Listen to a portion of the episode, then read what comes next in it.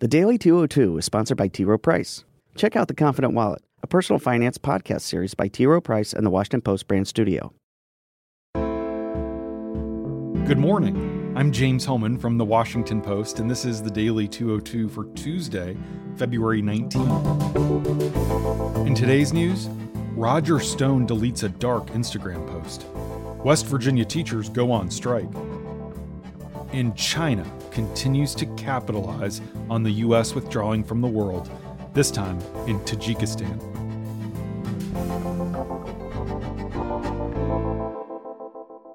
But first, the big idea. A coalition of 16 states, led by California, filed a federal lawsuit Monday aimed at blocking President Trump's plan to build a border wall by declaring a national emergency. The lawsuit, brought by states with Democratic governors except one, Maryland, seeks a preliminary injunction that would prevent the president from acting on his emergency declaration while the case plays out in the courts. Several nonprofit organizations already have gone to court or announced plans to do so, and protesters took to the streets in several cities on Monday. Across from the White House, demonstrators held neon colored letters that spelled power grab. The new lawsuit was filed in the U.S. District Court for the Northern District of California. They chose the San Francisco based jurisdiction because judges there have consistently ruled against the president on an array of his policies. Judges there ruled against efforts by the Commerce Department to add a citizenship question to the 2020 census, as well as rollbacks of environmental regulations. They also ruled against efforts to curtail asylum for migrants and the Department of Homeland Security's revocation of special temporary protected status for hundreds of thousands of immigrants living legally in the United States. Cases appealed from Northern California court go to the U.S. Court of Appeals for the Ninth Circuit, also based in San Francisco, which has been a whipping post for Trump. The 56 page lawsuit says that diverting money that Congress designated for other purposes violates the separation of powers defined in the Constitution. Another clause of the Constitution, the lawsuit notes, prevents money from being paid from the U.S. Treasury unless Congress has appropriated it. The lawsuit also says that the federal government's own data prove there is no national emergency at the southern border that warrants construction of a wall. Customs and Border Protection data show that unlawful entries are near 45 year lows. And the lawsuit enumerates ways that residents of the participating states and the states themselves could be harmed by the diversion of money. They include loss of funding to military bases, weakened drug fighting efforts, and damage to states' economies. This demonstrates that the states that are part of the lawsuit have clear standing. The other states besides California that joined the suit include Colorado, Connecticut, Delaware, Hawaii, Illinois, Maine, Maryland, Michigan, Minnesota, Nevada, New Jersey, New Mexico, New York, Oregon, and Virginia. Maryland is the only one that has a GOP governor, but the complaint was signed by Maryland Attorney General Brian Frosh, who's a Democrat.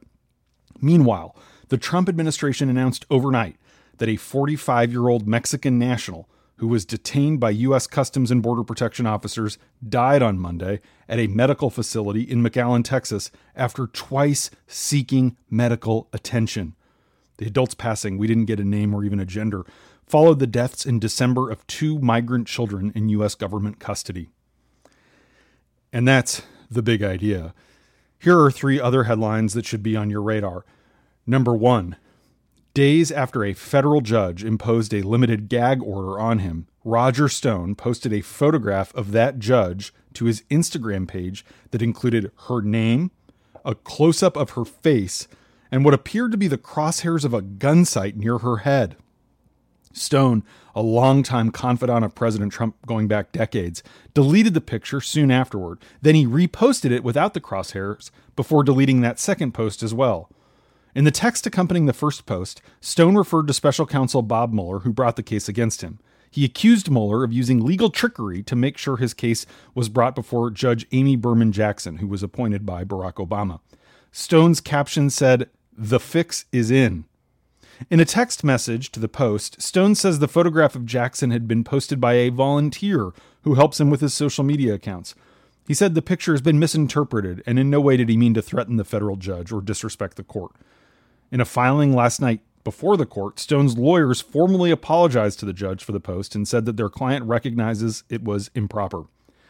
Number two, almost exactly a year after their walkout inspired a nationwide movement, West Virginia teachers and school workers are set to strike again today to protest a bill to invest state funds in private school vouchers and charter schools, which would divert money away from traditional public schools. West Virginia teachers shocked the nation last February when they called a statewide walkout to protest lagging salaries and rising healthcare costs. School districts across the state were forced to shut down schools for nine days until teachers got a 5% raise, but they got no relief from higher healthcare costs. Their bold protests, though, set off a wave of teacher walkouts and protests that reached a half a dozen other states by year end, including Oklahoma and Arizona, where teachers successfully pressed state lawmakers for meaningful raises. Last month, teachers in Los Angeles, home of the nation's second largest school district, went on strike over classroom overcrowding and a dearth of school nurses and counselors. In the wake of those West Virginia protests a year ago, hundreds of educators also decided to run for office including the 2016 Teacher of the Year, Jahana Hayes. Today, she is a congresswoman from Connecticut. Number three, this one's a little scary. China is capitalizing on America pulling back from Afghanistan to expand its influence in Central Asia. China is now watching over Afghanistan carefully from the inhospitable highlands of Central Asia. Chinese troops have quietly established a presence at a choke point in Tajikistan, just beyond China's western frontier. A Washington Post reporter went to check on a secret Chinese military outpost and saw Chinese soldiers massing in a place where their government denies any troops have deployed at all. While veiled in secrecy, the outpost of about two dozen buildings and lookout towers illustrates how the footprint of Chinese hard power has been expanding alongside the country's swelling economic reach. Tajikistan, which has been awash in Chinese investment, joins the list of Chinese military sites that include Djibouti in the strategic Horn of Africa, plus man made islands in the South China Sea, in the heart of Southeast Asia. Meanwhile, President Xi Jinping's economic ambitions over the past seven years have brought a wave of major investment projects, from the resource rich Caspian Sea to Cambodia's coastline. At a moment when the United States is considering a pact that would pull American troops out of Afghanistan.